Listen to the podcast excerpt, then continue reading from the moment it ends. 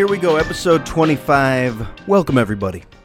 I sit here today basking in the glow of summer break. That's right. It's not just the students that get a little break, it's the teachers. So, right now, I'm going into my fourth year of teaching, and I actually used to be embarrassed that I get a summer break. Got to admit it, hate to admit it, but it's true. I thought, a summer break? I'm going to tell my other adult friends with professions that, yeah, mid June, I just go on break and then I return in mid August. And before I had a kid, before I had a baby in my life to take care of every day, which is truly the most challenging job of all time, there was a little bit of guilt, just a little bit of guilt that I actually did have summer break. Now, all teachers know you need it.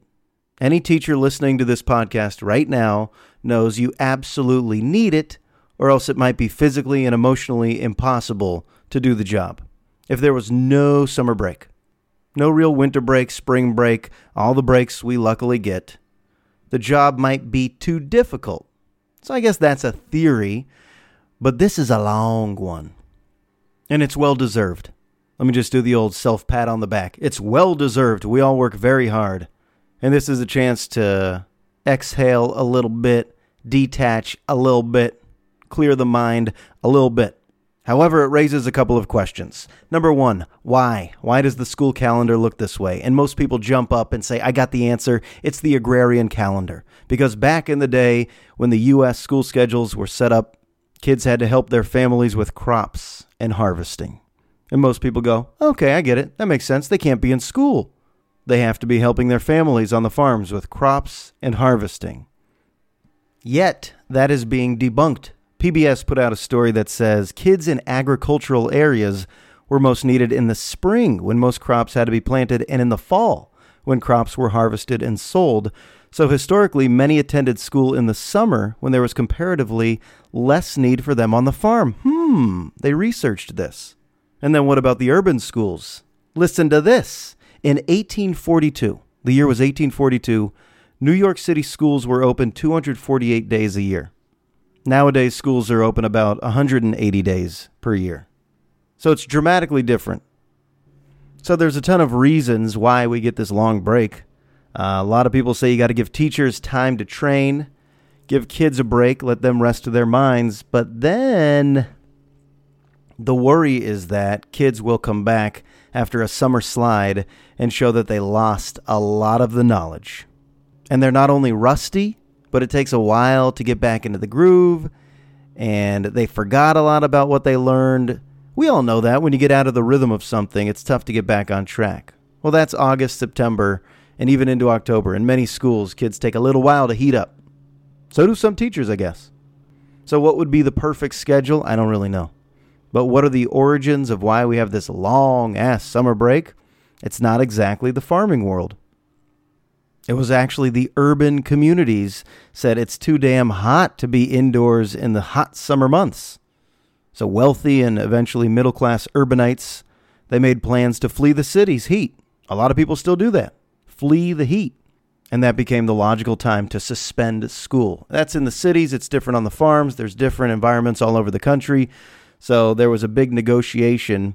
And I guess by the late 19th century, school reformers started pushing for a standard schedule across urban and rural areas. Rural, rural juror.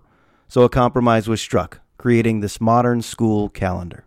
And now I sit here today, as my baby is napping, speaking into a microphone, wondering what's harder, the profession teaching or taking care of a seven month old from the moment she wakes up to the moment she goes to sleep.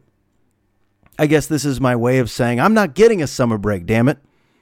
So I guess the embarrassment of telling my other adult friends with year long jobs, and I should say I have a year long job too.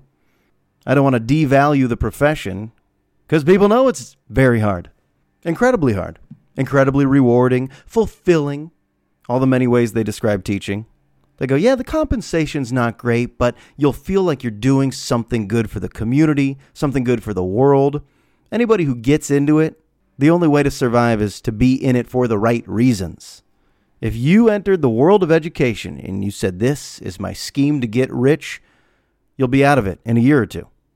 or if you thought, I'm just in it for the breaks, I love the schedule so much, it still would be too difficult. Those sentimental reasons why people get into this, that's really the truth. You got to love that. And oh, yeah, the icing on the cake is the summer break. Did that just become a slogan? Do we need to make t shirts? The icing on the cake is the summer break. Do parents even like summer break? Not to say school is just simply daycare, public school is free daycare. But the parents have to take over? I know it's a great time to plan vacations to Yosemite, Tahoe, and beyond, but really, do parents look at this schedule and go, God, maybe just like a few weeks or a month? I think it could be tweaked. I'm not going to act like I have all the answers, but I think it could be tweaked a little bit. Okay, that's a long intro, but good to have you with me today. I was thinking about how we communicate nowadays. How do we communicate? If you're thinking about a family member and you want to say hi, or you're thinking about a friend and you want to say hi, a lot of people aren't going to pick up the phone and dial a number. Actually, we don't dial phone numbers anymore. We just tap the name on the touchscreen. Most of us don't even know the actual phone numbers of our friends. Back in the day, we remember the landline numbers. You had to memorize it. But right now, I don't know anybody's phone number. You just tap the name. But we're not even doing that. We're not even tapping the name for a conversation. We're texting. Do you hear the lawnmower outside of the window right now? Is that just me? Is it coming across? I don't know. But phone conversations almost extinct. Hey, still from time to time, I guess you gotta but we text. For the most part, we text and text and text. And at times, we don't even text with words, we text with emojis. There's a lot of emojis to describe what we're doing at all times. I'm guilty of it. I love the good old fashioned emoji. Thank you, or just hands together. Love ya, heart. All the many facial expressions we have on that yellow smiley face wink, drooling, pissed off, crying, laughing, sweating, confused. It can all be conveyed through the world of emojis. I like it. I don't know why. I feel like my brain has been rewired to think that I'm actually communicating with people by tapping a face of an emoji winking. Hey, there you go. Now we're in touch. There's a winking yellow face for you. But even worse now, even worse, even more dismissive, is if you receive a text, you can just click like. You can like keep your finger on the phone for a moment and then you get all these options. Did you love what you just received? Did you like it? Did you laugh? Well, then you could tap haha. Are you excited about it? Tap an exclamation point. How insane is that shit? Somebody could text you actual thoughts or feelings, and all you do is hold your finger against the screen, tap like, and a thumb pops up. Boop. That's what the person on the other end gets a little boop. It took less than a second out of your life to respond. That's not really a response. I'm conflicted about those. Because do I do them? Yeah, so I don't want to be a hypocrite. But really, we should stop that. At least text back some words. We're so far past phone conversations, but at least we should text words to one another, right? I read that Americans text 45% more than any other country in the world. Should I pontificate on that? No. But the truth is, we text too much. And it makes us feel like we're in touch with people. And even worse, here's the worst thing I tap that microphone on the iPhone. I tap the microphone and then I talk into my phone for the text. What if the person on the other end is also doing that? Why are we refusing to talk to each other? So if I'm meeting a friend for lunch, I would tap the mic and say, "Let's meet at 1:30 p.m. at Sonoma Taco Shop." And then of course you talk, it types, shows up, send. The other person on the other end might tap their microphone and say, Sounds good, but I might be a little late. Doot, doot, doot, doot. It's like a ping pong match. We're both talking into our phones, but we refuse to talk to each other with the phone? Does this make sense? It's weird. I guess we're convinced that this is faster communication, and we're so busy. With the amount of things we all have in our lives, we're so busy we can't waste time with our communication. We got to just boom, send the emoji, boom, tap that you like it or talking to your phone without talking to the human. And then when you actually get to that lunch at Sonoma Taco Shop, phones better be on the table and nobody better be talking to each other. Phones on the table, no eye contact. Just the sound of tortilla chips crunching as two quiet people are at lunch together. Okay, that's Twilight Zone status. It's not that bad, hopefully. But I do notice that if I give my kids, my students, a little free time at the end of class, like a minute, the room is silent. Everybody's just on their phone. That's eerie. Back in my day, back in the 90s, if a teacher gave us a moment to unwind, a moment to chill out, the room would erupt into commotion. It's the opposite today. Rooms go quiet. Everybody gets back on the Snapchat. Everybody gets back on the Instagram, back onto the tweet, tweet, tweet. Actually, not so much Twitter. High schoolers aren't tweeting. I saw a statistic that only about 9% of Americans are active on Twitter, actually tweet. Only about 8 or 9% of Americans. So when we see a tweet go viral and get all these likes and retweets, and we go, oh, yeah, that's a reflection of how people in America feel, it's not true. It's not true. We've allowed social media to represent the masses when really it's a smaller percentage than you think of people actually participating. It's not to say people don't look at Twitter for news, but the actual people tweeting, 8 or 9% of America. That's a low number. I got stats today. I'm ready for you. I'm stat guy. I haven't even given you my best stats today. My best stats are still to come. You got me? Okay, here's really what I want to talk about today. I just finished Aziz Ansari's book, Modern Romance. It's not a joke. Aziz Ansari actually wrote a book titled Modern Romance.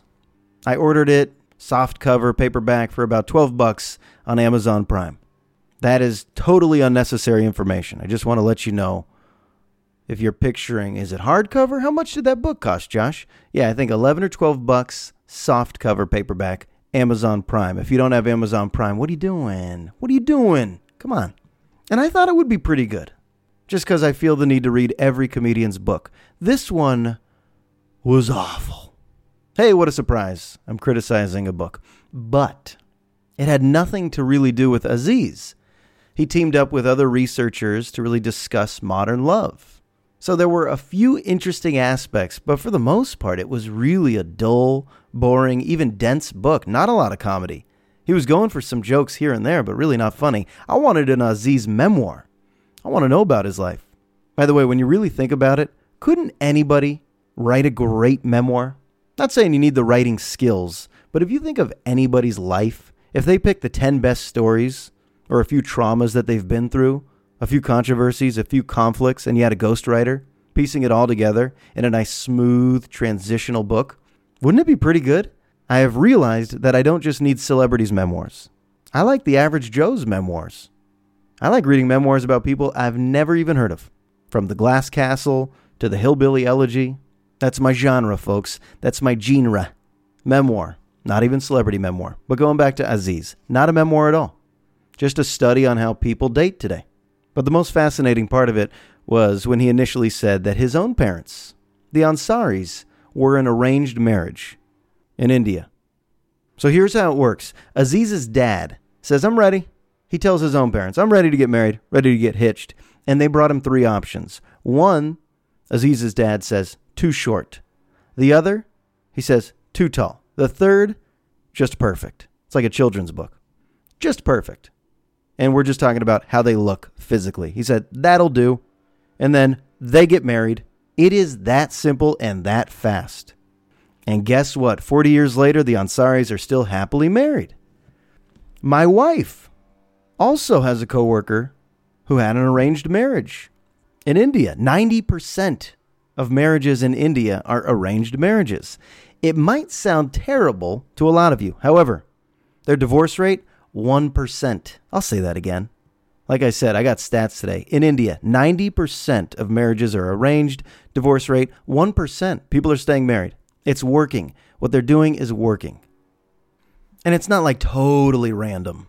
It's not like they just take a guy and a girl from any background, any religion, any demographic, and put them together and say, there you go, enjoy holy matrimony for eternity. They do try to align these marriages. And it's the parents who arrange them. So the parents know their kids, maybe they know somebody else in the community. Hindus with Hindus, Muslims with Muslims, Sikhs with Sikhs, and it works. The two stories I've read that have not worked are pretty damn funny as well. There was one story about a woman who met her future husband in India and immediately wanted to test him, test his intelligence, and she asked him a math question. I honestly think it was an easy math question, like what is 15 plus 6?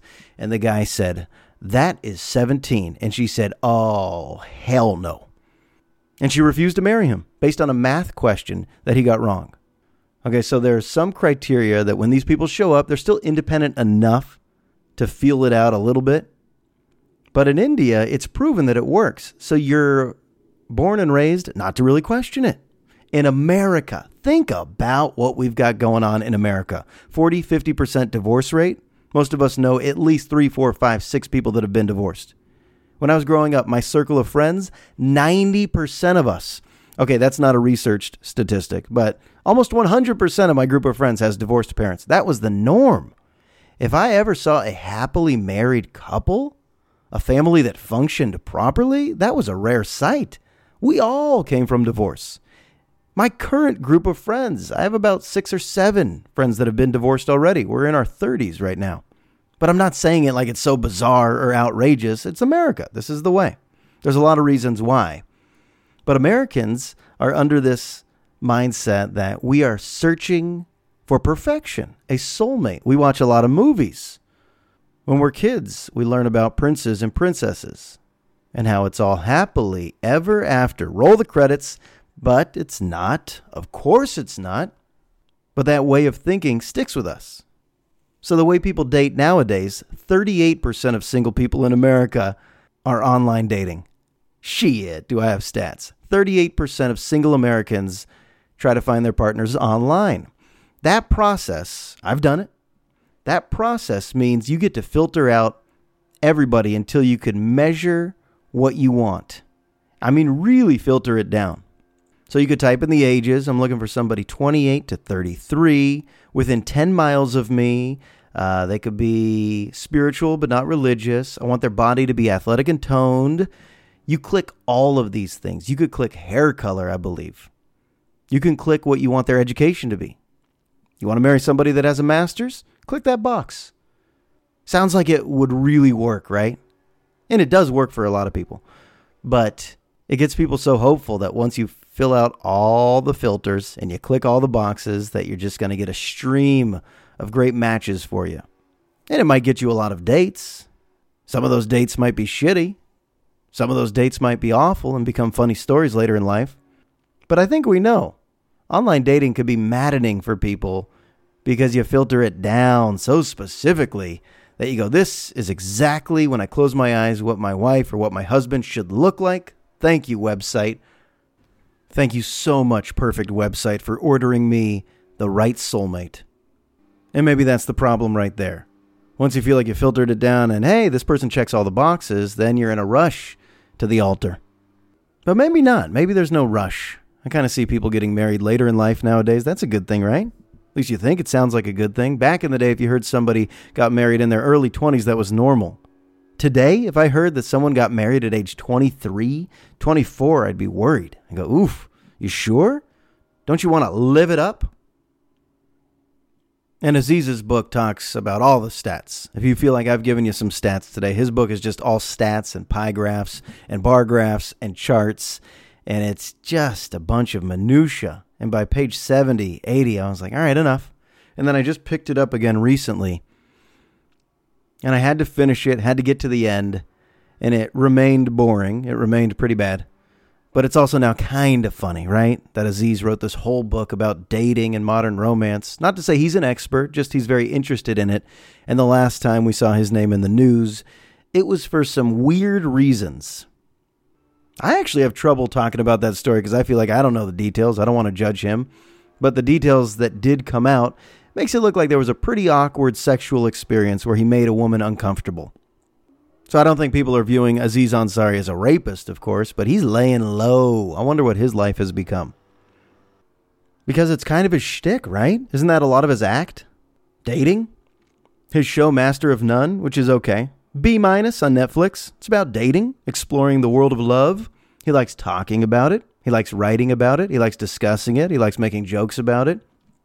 And now, after that scandalous, controversial story, I wonder what his act becomes. I wonder when he reemerges and turns it all into comedy, because isn't that what's going to happen? Just like Louis C.K. His act was all about masturbation. And then all of a sudden you read the story that, hey, Louis C.K. is in trouble for masturbation in front of people.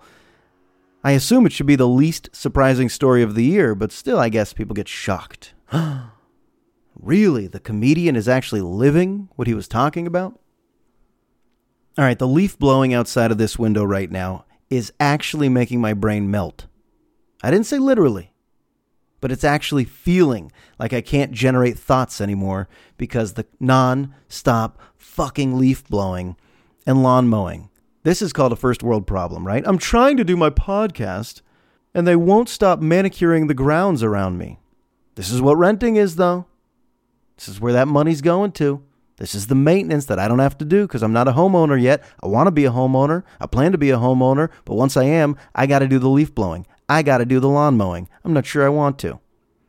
What's the stage between renting and home buying? Is there? Imprisonment? Is that what I need? Oh, yeah, the other story I heard about arranged marriages. This is a good one. I once heard, or I read, who knows, but that there was an arranged marriage in India and when the bride got there, I don't even think she met the guy, maybe met him once. They don't do a lot of courtship. In India, they have a system, okay? You meet the person maybe once and then boom, get into that commitment, get into that life, start making kids. It works. But that the lady arrived at her own wedding and the groom, her fiance, was so drunk. He was so hammered, destroyed, blacked out, that she was thinking, nope, this won't work. However, she was already in her wedding dress. The family was there. They had a catered event. So she's like, Yeah, you know something? I'll marry his brother. And she did. The brother was sober. He was probably the best man, and he just stepped into the role of groom. I love that story. It's the opposite of how I am. I wish I could roll with the punches. Oh, yeah, something went wrong in that moment? Why don't you just try the alternative? Oh, yeah. The guy you're about to marry? He's too sloppy? He's too drunk? Yeah, just marry his brother. And she's like, all right. And the brother, they just point to him and he's like, okay, I'm in. I bet they're still married and happy. 1% divorce rate in India. They're doing it well. Do we have any arranged marriages in America? Are there any parents out there who talk to other parents and go, we're going to make this happen? Our kids have no choice. We all love the idea of having choices, right? It feels like freedom, feels like democracy. It feels very patriotic and American to say, I make my own choices. But some people, I guarantee some people would be relieved if they knew that their mate was already selected. How much stress would that save? How many people are experiencing stress right now looking for their soul mate? What if you didn't even have to deal with that process at all? A lot of my friends who are still single, I want to play matchmaker. I want to find them the great mate that they'll have happy lives with. Too much pressure. Too much damn pressure to find what appears to be the right fit. I think arranged marriages are the right way. I've completely changed my mind. After Aziz's parents, my wife's coworker's story, reading about the stats, this is the right way. You can't disagree with math, folks. You can't disagree. I've been crunching numbers. It works. All right, let me transition out of that nonsense.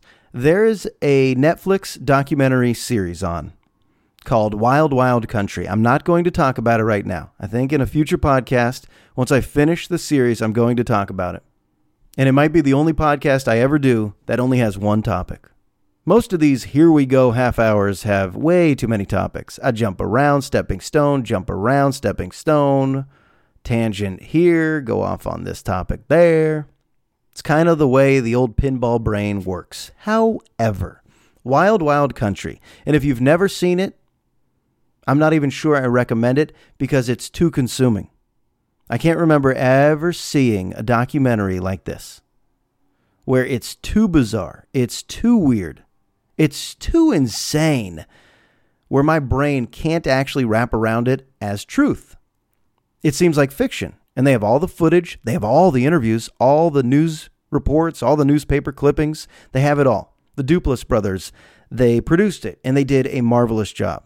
It's one of the greatest productions of a documentary I've ever seen. It probably took them years and years and years to get it all together. It's six one hour episodes. So I've dedicated five hours of my life. I still have the final episode to watch, which I'll talk about in the next one. But it is so out there what happened. And it's about cults, folks. Okay? It's about indoctrination, brainwashing. It's about America. It's It's about India. It actually connects to what I've just been ranting about. So if you want to understand anything that I'm talking about in the next podcast, maybe you should check out an episode of Wild Wild Country on Netflix if you have Netflix. And I think Netflix is now something that we should all have, and maybe cable TV and Xfinity and all that stupid stuff we don't need anymore. A thousand channels, I probably watch two shows, whereas Netflix seems to have everything I need, except for live sports. Yet one of the channels that I do need on the old cable is HBO. And I realized something about the formula of an HBO show. The theme song is important. I've always loved theme songs. There's a place in my psyche, there's a place in my soul that just wraps around theme songs. I've always loved them. From the earliest shows that I used to watch, I used to memorize the lyrics and sing them, and I still love them, and I could still sing them. But just a little minute of music to get you pumped for the show you're watching and you start to associate that song with the show, no channel has ever done it better than HBO. No channel. And they have the formula right. They give you a minute of the show, right? They give you a little minute, little precursor to the drama. And then boom, right into the song. And there you get to see the actors' names, the opening credits, and whatever montage or whatever footage they're showing you is captivating. It's like the production of an HBO show is so exquisite. Think about The Sopranos. If I say these shows and you've watched them, you immediately know the song in your head. Entourage, Curb Your Enthusiasm, Silicon Valley. There's a long list. I'm forgetting a bunch of good HBO shows, but I'm going to play one right now from my phone because it is one of the best I've ever heard. It's a total instrumental. It almost sounds like what I was asking Micah Julius for my good buddy, my musical composer for this podcast. The song you hear coming in and out of Here We Go, that's Micah's creation. I think he made it in a day or two. Very quick, very talented man out in Astoria, Queens. But I said, give me a little something funky.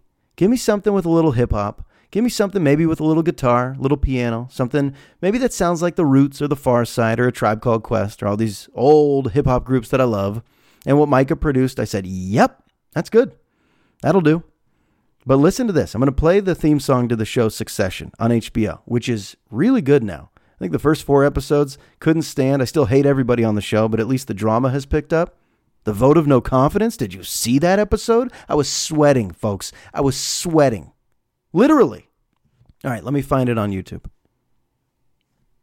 All right, here we go. How perfect is this song? So they show you the minute of drama to get you ready, and then this hits.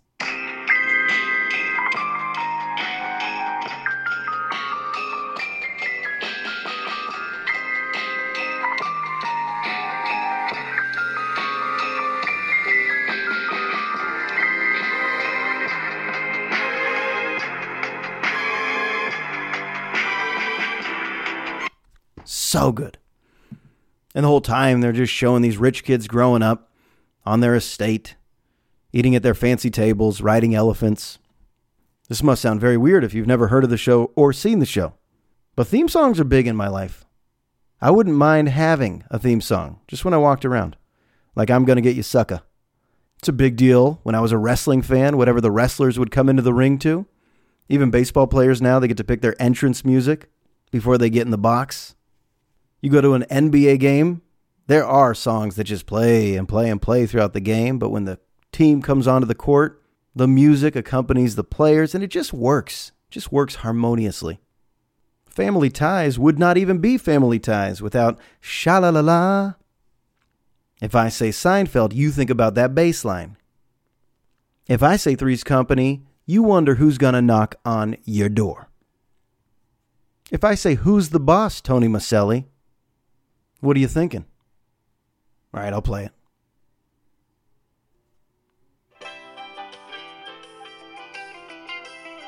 There we go.